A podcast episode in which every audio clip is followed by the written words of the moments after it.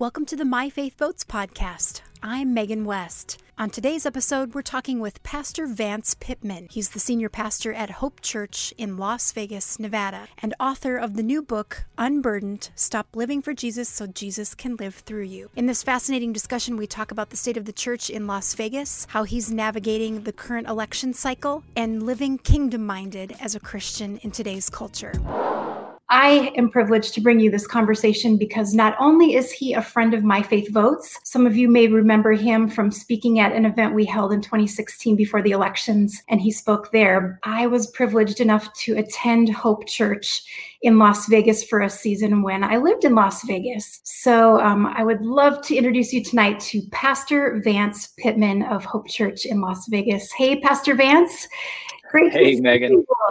Hey, it is great to see you as well. Thank you so much for uh, the opportunity to connect with your audience and those that follow uh, what's going on there. Uh, it's really mm-hmm. an honor to be here, and it's great to see you again. I wish I was back in Las Vegas, but it's great to see you. It is. And we've got so much to talk about because you have a new book that came out, and we'll get to that in a little bit. But first, let's just start off with the state of what's going on. You're in Nevada, there's a lot that you're navigating. I saw that last week was the first time that you had an in person service at your church since the pandemic broke out. Talk about how you're navigating that and what you're seeing there. Yeah, obviously, these are uh, very unique times that we're all living through in the United States, but not just the United States. This is a global pandemic. It's something that's affecting the world. Um, we actually in Las Vegas, uh, it was uh, like everybody else around the second week of March when we kind of really got in the loop as to what was going on with the pandemic. And we actually closed our services publicly even before our governor uh, mandated that in our state. We just felt like it was the right thing to do um, based on the circumstances that we understood them to be. And so we canceled our services the second week of March and have not had live in person services since. We've been online like everybody else. Um, myself and a small group of pastors have been working directly with our governor's office trying to negotiate a reopening of the church in a way that uh, could be a blessing and benefit to the community. We believe churches are essential. Um, and the ministry of churches is not something that's optional. People need the Lord, they need the gospel, they need community. So we've been working on it. We hadn't gotten where everywhere we wanted to be yet in, in that relationship, but we did go ahead and start. We now are at least doing a Thursday night live service where we do our recordings. So we follow all the CDC guidelines, even down to the ability to contact trace. We know who sits where in the worship center so that we can even do contact tracing out of our service. Everybody wears a mask. We temperature check everybody. Um, so we're doing our service live on Thursday nights uh, in front of an audience, and then we would play it online on Sundays, recorded, um, and kind of have live hosts doing it that way, like everybody else. But yeah, very unusual times that we're living in. But God, you know, is at work in the midst of all things, and we're seeing God do things in this season that are unique, just like everybody else. So, and it's a great opportunity now for the church to engage the city like never before. Mm-hmm. Um, these are opportunities that God's given us as a church to really be the church. And when you study the church historically in times of pandemic, man, God has greatly expanded the footprint of his church. And so these are an opportunity for the church to really accomplish the mission that he's given us. Well, in especially in Las Vegas, that's been hit so hard because it's one of the highest unemployment rates in the country. Just walking through this, I mean, the Las Vegas Strip was completely shut down for. Yeah. How has that been an opportunity for your church to be able to serve what's going on in a population of two million? Yeah, no, you're exactly right. This has been a very difficult time for the economy in Las Vegas. I don't know if you saw it in the news, but actually yesterday, Cirque du Soleil in Las Vegas filed for bankruptcy. I see that. Um, yeah, six they have six. We're the we we have. I think there's only like a few stationary shows in the world. Most of the Cirque du Soleils are traveling shows. We have six stationary Cirque du Soleils in Las Vegas. We have many cast members of Cirque du Soleil in our church. Some that have hmm. come to know Christ. Some that have reached other people from the peoples of the world that work in Cirque du Soleil that have come to Christ. Um, but Cirque du Soleil shut down, or they, they have been shut down, and they just filed bankruptcy. Uh, Las Vegas as a city, our unemployment now, or as the state of Nevada is, I think, at thirty three percent. Mm-hmm. So mm-hmm. it's leading the nation in unemployment. Um, but as a church, we saw that as an opportunity to serve the city. I, I, have a kingdom conviction that when the kingdom of God expands in a city, it means more than more people go to church. It mm-hmm. means that the city should become a better place to live. And so we wanted to serve the city. And so we partnered with some other churches. There's a small group of churches, and together we've served 3.8 million pounds of food uh, to those in need. Together, we've collectively uh, provided over 5,000 meals to essential workers in hospitals and grocery stores where we go serve their employees. Um, we've been able to uh, pr- uh, test well over 5,000 people through drive through testing sites that we've set up in partnership with the state. Uh, we've led over 20 supply drives for hospitals and healthcare workers and first responders. Um, we've done multiple blood drives.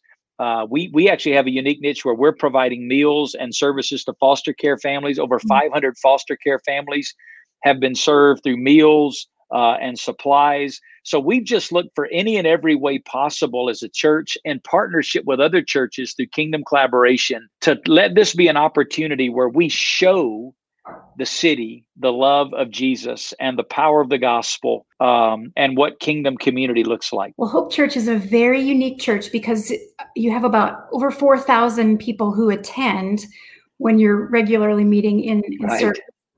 But you have 54 languages represented at Hope Church.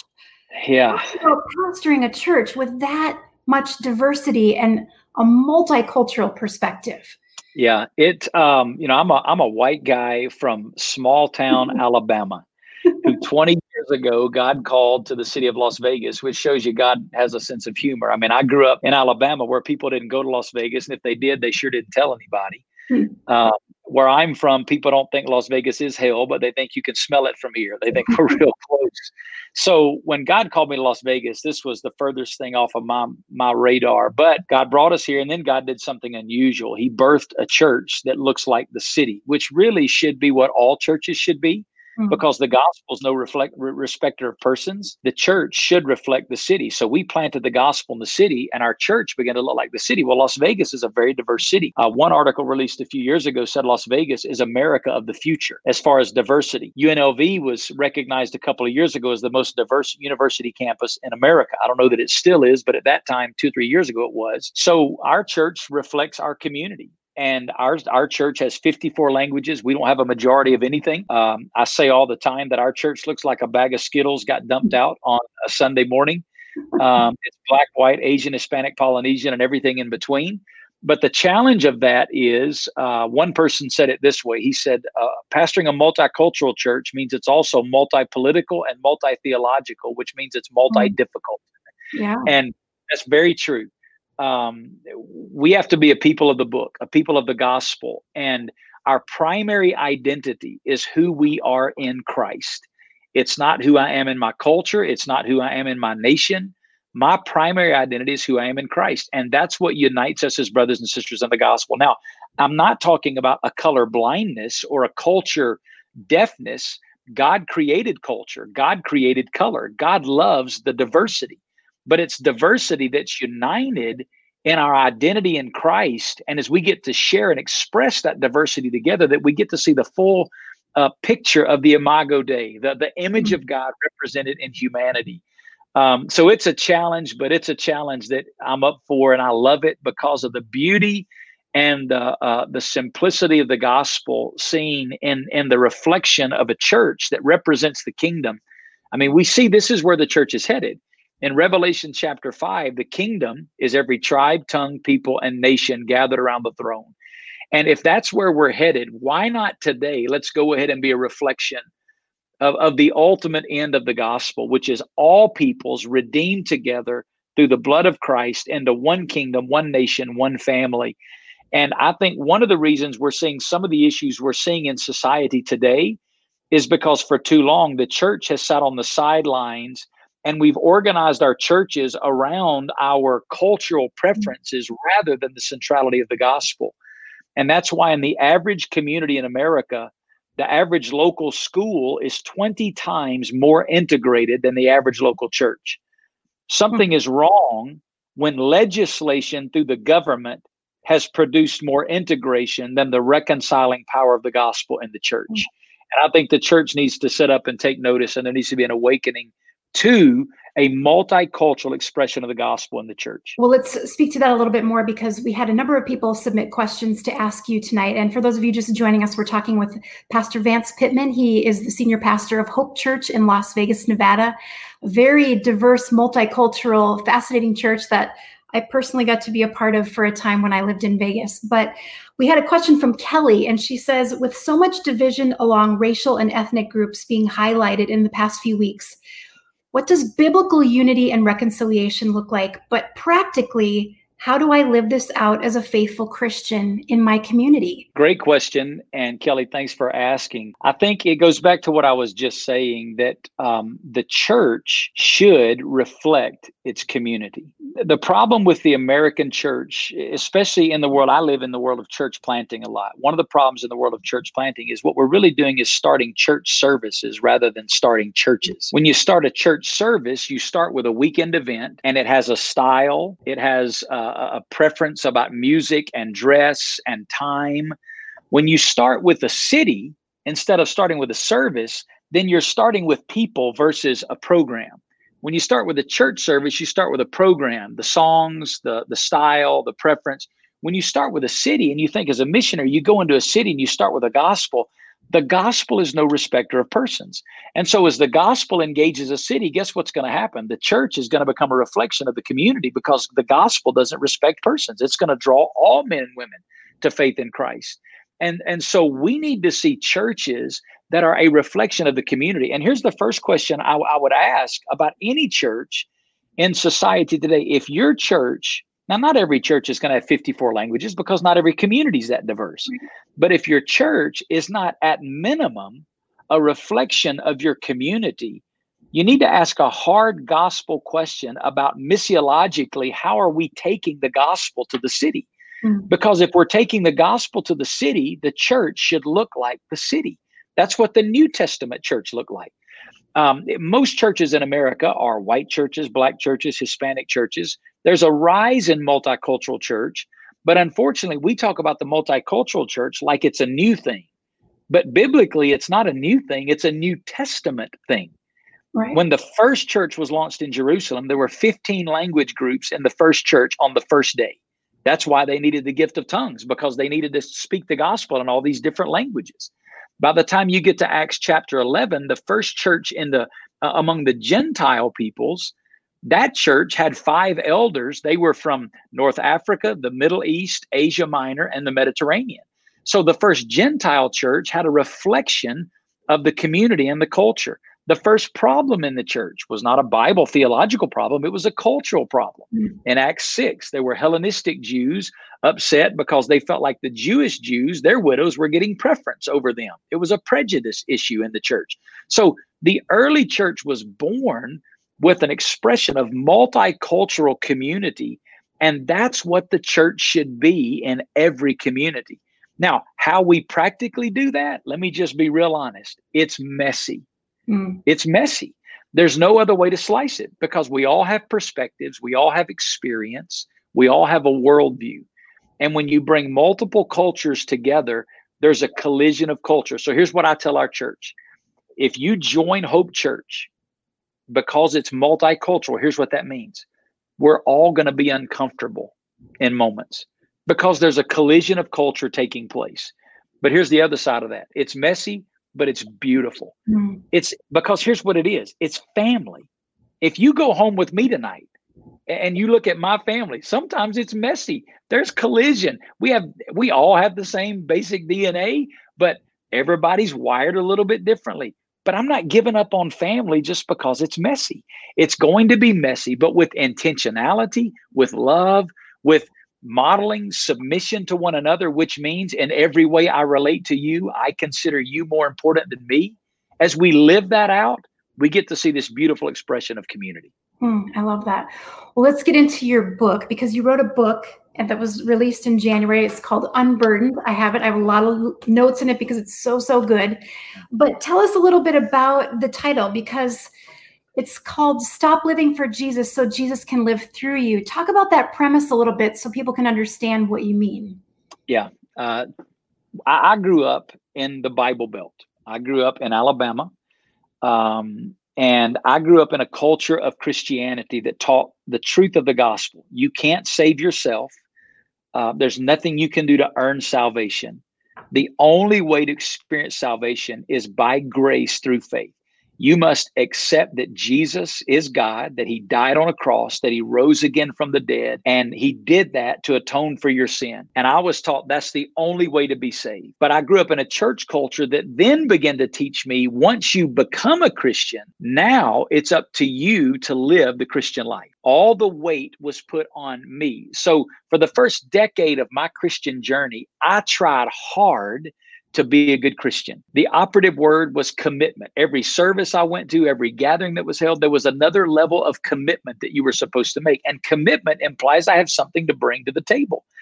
Um, Henry Blackaby said it uh, this way he said, um, that uh, many of us uh, assume that we were saved for a task to perform rather than for a relationship to enjoy.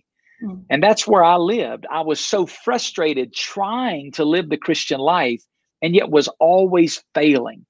So much so that there were some words in, in the Bible that didn't even make sense to me. For example, when Jesus said, Come to me, all who are weary and heavy laden, and I'll give you rest.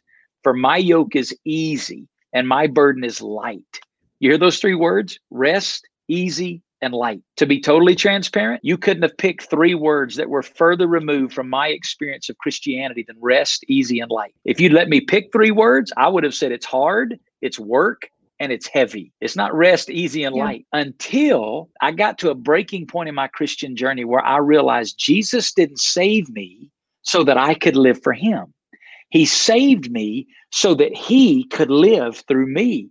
And living for Jesus is not me living for him, it's me dying to self that Christ may live his life in and through me.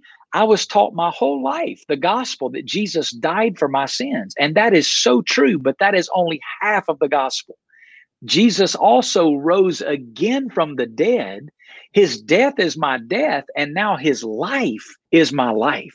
So stop living for Jesus is stop trying to practice religion, stop trying to be that Christian and let Christ in you mm-hmm. live his life through you. And then that's rest. That's light. That's freedom. I think one of the most impactful messages I've ever heard was preached by you. And I don't say that just because I'm talking to you right now, but it was really a life changing perspective because you were talking about abide and it was all based on the verse out of John 15. And you talk about that in your book. Explain the concept of abiding in relation to the vine and how freeing that is. Yeah. The, Jesus, um, multiple times in John chapter 14 and verse 15, and then multiple, I mean, in John chapter 14, starting in verse 15, going all the way to the end of that chapter, multiple times Jesus says the same thing. And here's what he says He says, If you love me, keep my commandments. Mm-hmm. Now, he says it five different ways, but five times he makes that statement If you love me, you'll keep my commandments. Now, for most of my Christian life, here's the way I heard that If you love me, you better do what I say, which meant I got to show him that I love him by obeying him. But that's not what he said. He said, If you love me, you'll obey me. Mm-hmm. Emphasis on the love relationship mm-hmm. and obedience not being the focus of my life, obedience being the fruit of my life as I pursue a love relationship with Him. So after saying it five times, Jesus walks His disciples out into a garden in John 15. And in John 15, Jesus gives an illustration and He picks up a branch of a vine and He looks at the disciples and He says, I am the vine, you are the branches. He who abides in me and I in him, he bears much fruit. Now, for a lot of my Christian life and for many Christians, you ask them the question, what's the goal of the Christian life? And they would say to bear fruit. But there's not one command in John 15 to bear fruit. We've never been commanded to bear fruit. As a matter of fact, as a branch, I can't bear fruit. Fruit is simply the life of whatever is in the vine being pressed out through the branches. That's what fruit is. So if you got a grapevine, What's coming out? Grapes. You got an apple tree. What's coming out of the branch? Apples. Why? Because fruit is the life of whatever's in the vine being pressed out through the branches. Mm-hmm. So Jesus said, He's the vine. We're the branches. So what's fruit? It's the life of Christ in me being pressed out through me out of the overflow of what he's commanded in John 15. The only command in John 15 is to abide. To abide is to intimately pursue Christ. To abide is to live in intimate fellowship with Jesus. It, it describes a moment by moment dependence on Jesus, where I'm living in fellowship with Him, which means the only value I have is abiding in Christ. Mm. I illustrate it this way I say, Have you ever been out in a field and seen a branch working hard to bear fruit? No, branches don't work hard. What do they do? They just hang on to the vine for all their worth. And for you and I as Christians, our ability to bear fruit is rests solely on our abiding in Christ intimately, personally, and daily, carving out time to be alone with Him, and then building our living our lives moment by moment out of the overflow of fellowship with Him. So good. And I, I think that's so freeing for some people to be able to hear that. And that's always stuck with me. So thank you for sharing that. And for those of you just joining us, we're talking with Pastor Vance Pitman He has a book out, and I highly recommend it because it's so good. It's called Unburdened and you can pick it up Amazon wherever they sell books. So I would highly recommend that. And I know Pastor Vance, we don't have a ton of time, so I want to get into some of the other questions that we sure have. Thing. And one of the things, obviously, we're in an election year, and it's a very difficult thing to navigate as Christians. We had a lot of questions coming in at this, but you had said a quote that I love, and it's really um, something we talk about a lot at My Faith Votes because we want to pray, we want to think, and we want to vote. But you say the primary thing that we should do in an election cycle is to seek the face of God in prayer. I think that's a little countercultural to Christians when we approach voting. Explain that a little bit more when you talked about that quote. Yeah, the, the, the primary thing we can do is seek the face of God because at the end of the day, um, political elections are going to come and they're going to go. Uh, no one political party owns holistically the gospel. Um, you can look at aspects of every political party, and depending on how you want to look at it, some would say, oh, well, this political party has more than this one. But at the end of the day, all political party platforms fall short of a holistic gospel centered platform. So for the Christian, we're having to bring our biblical worldview, our personal convictions, and make an informed decision because part of being a kingdom citizen is exercising our civic responsibility mm-hmm. um, in voting. So we're we're not. There's nowhere in the Bible that says "Thou shalt vote." That verse is not in Scripture, but the Scripture does say that we're to live in subjection to our governing authorities um, and that we are to to do that in a way of, of obeying the will of God. Verse uh, in Romans chapter 13, verse 15, it says it's the will of God for us to live in subjection to governing authorities. And part of the governing authority in our country is the Constitution. And the Constitution says we have a right to vote. And beyond a, a, a right to vote, we have an obligation to vote. So as Christians, we should vote. Um, but in voting, there is no Christian vote because mm-hmm. of the complexity of the issues. So we have to consider things like character. We have to consider things like convictions. We need to seek counsel. And then we need to pray and hear from God. And here's what I mean by that. Let's take it out of the realm of, of voting for a second and let's talk about biblical generosity.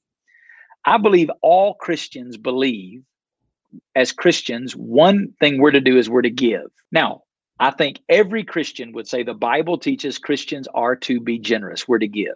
But that's probably the end of where we agree. Because when you start talking about how much you should give, how often you should give, where you should give, Christians are very diverse on their answer to that question. Mm-hmm. But as Christians, we don't divide over that. We've chosen to say, you know what? We can agree. We all are supposed to give and let each of us personally develop our convictions in prayer before God and then demonstrate that conviction of generosity led by the Holy Spirit. I think the same thing is true when it comes to voting. All Christians should agree we have a biblical responsibility to exercise our right to vote as kingdom citizens, demonstrating our civic responsibility. But because the Bible doesn't say, here's how you vote, we need to give grace to brothers and sisters in Christ to vote differently in different elections and know that that does not define who we are as Christians, um, nor does it define our identity as Christians. Our primary identity is not Republican or Democrat. Our primary identity is who we are in Christ. And that should be how we relate to each other. So, seeking the face of God in prayer, I think, is paramount in these seasons, and then demonstrating grace towards our brothers and sisters in Christ with different perspectives. Mm-hmm That's a great perspective. And we at My Faith Votes have really wanting to come alongside churches and how to biblically, faithfully be responsible in engaging in civics and not negating that, but stepping boldly as Christians. So we've actually created something called Our Church Votes.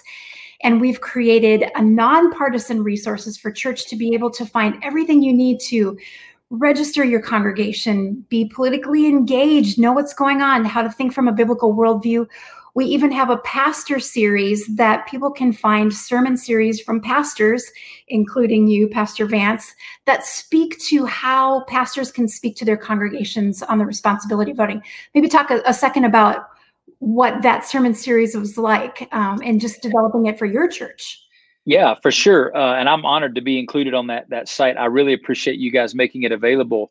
Uh, back in 2016, when the election cycle was was was coming, obviously I, said earlier that i'm pastoring a multicultural church which means i have as many msnbc watchers as i have fox news mm-hmm. watchers in my fellowship we're all across the board um, and i know even for some christians even hearing that you're thinking what there are christians that watch that and mm-hmm. and even saying that some of you that it's on both sides of that issue right. um, so I knew I needed to give our people a biblical worldview. So we I preached a, a six or seven week series called State of the Union, when culture and the gospel intersect.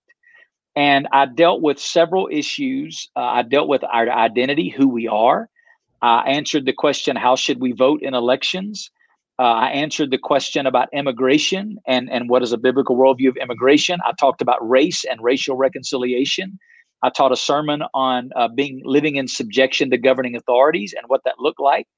I, I taught about what what uh, biblical community looks like in the context of diversity politically. Um, so there's about six or seven sermons that deal with some really hot issues, I think, mm-hmm. that are going to be hot again in this election cycle from a biblical worldview standpoint to help our people navigate these conversations.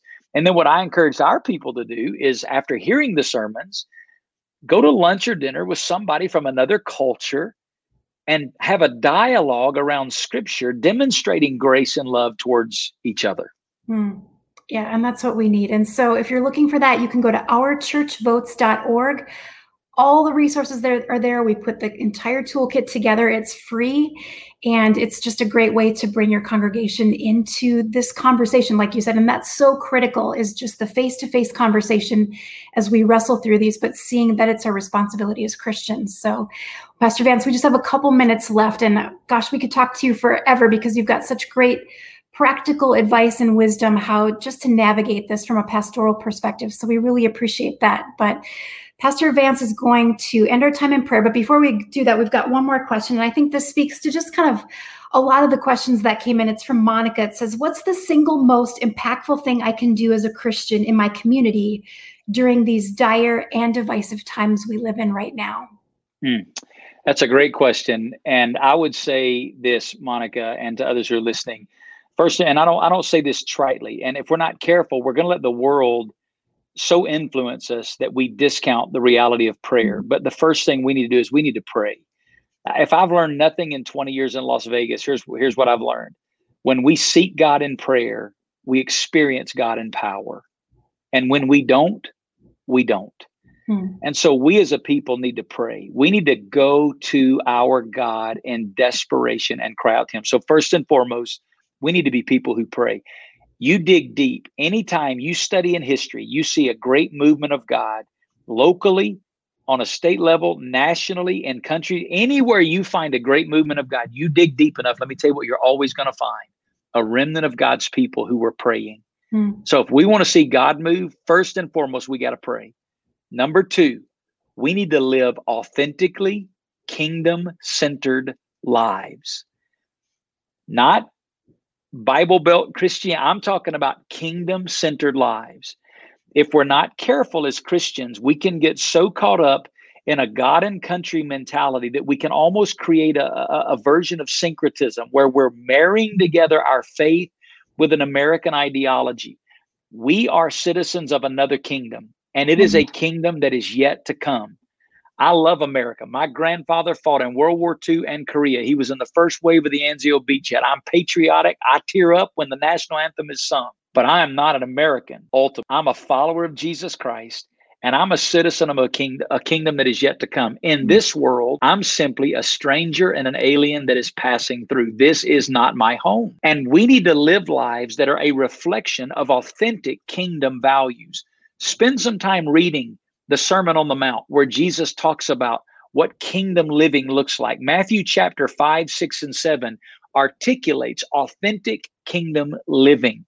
Um, and to give you just a little example of what I mean by that, I know we're running out of time, but when we talk about the the the the, the marriage issue in America, Christians love to jump up and down and talk about the sanctity of marriage. And when they talk about that, they talk about that from the perspective of the, the homosexual agenda. But we don't talk about it at all as it pertains to divorce mm. and the brokenness of the home in America when you read Matthew 5, 6, and 7, there's a kingdom centered life that, that has a holistic view. And that's what we have to do is live authentically kingdom centered lives.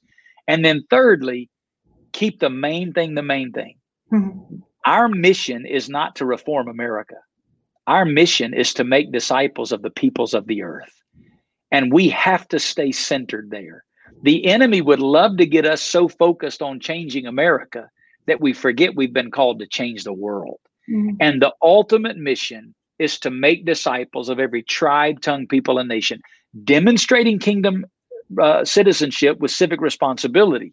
But that's not our primary calling.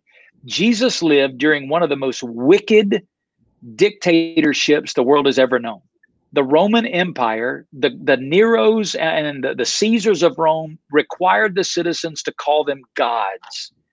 And yet Jesus didn't give his life to the reformation of the Roman Empire. He gave his life for the peoples of the earth, that all men may come to know him. So pray, live authentic kingdom centered lives, and keep the main thing the main thing. We're about making disciples. Amen. Amen. Well, let's close our time in prayer, and then I'll give um, just a final shout out at the end. Awesome.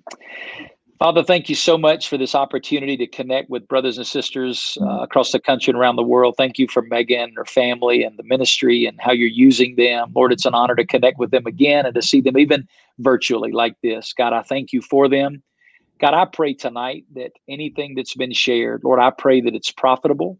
I pray that it's pleasing to you. And Lord, if anything's come out of my mouth that is not in line with your word and is not profitable and pleasing, God, I pray you just wouldn't even give people ears to hear it. But Lord, anything that's of your word, that's of value, God, I pray that you would allow it to bear fruit 30, 60, and 100 fold. And God, I do pray for our nation. God, we need an awakening. We need a spiritual awakening. And when I pray that, I sincerely don't mean a political revolution. We need a spiritual awakening.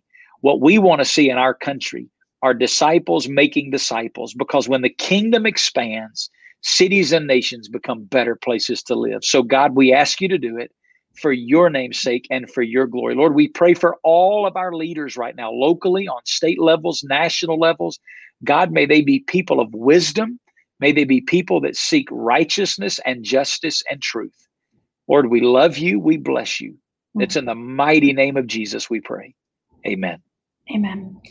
The book is called Unburdened. It's so good. Pick it up. And then if you have questions, you can visit ourchurchvotes.org to get all those resources. Download Pastor Vance's sermon series on there as well. And then we just want you to know that we're praying for you. I think it's just a, a tremendous call for all of us to be praying for our pastors wherever we are, our church leadership, as we navigate just these very difficult times. Um, and just we thank you for your leadership and what you're doing at Hope Church. We're praying for Hope Church as well. So thank you so much for joining us tonight, Pastor Vance. Great to see you. Thank you. Great to see you. All right. God bless. Thanks for listening. We hope you enjoyed our conversation with Pastor Vance Pitman of Hope Church in Las Vegas, Nevada. For more information on resources for your church, visit ourchurchvotes.org. If you're interested in Vance's book, it's called Unburdened Stop living for Jesus so Jesus can live through you.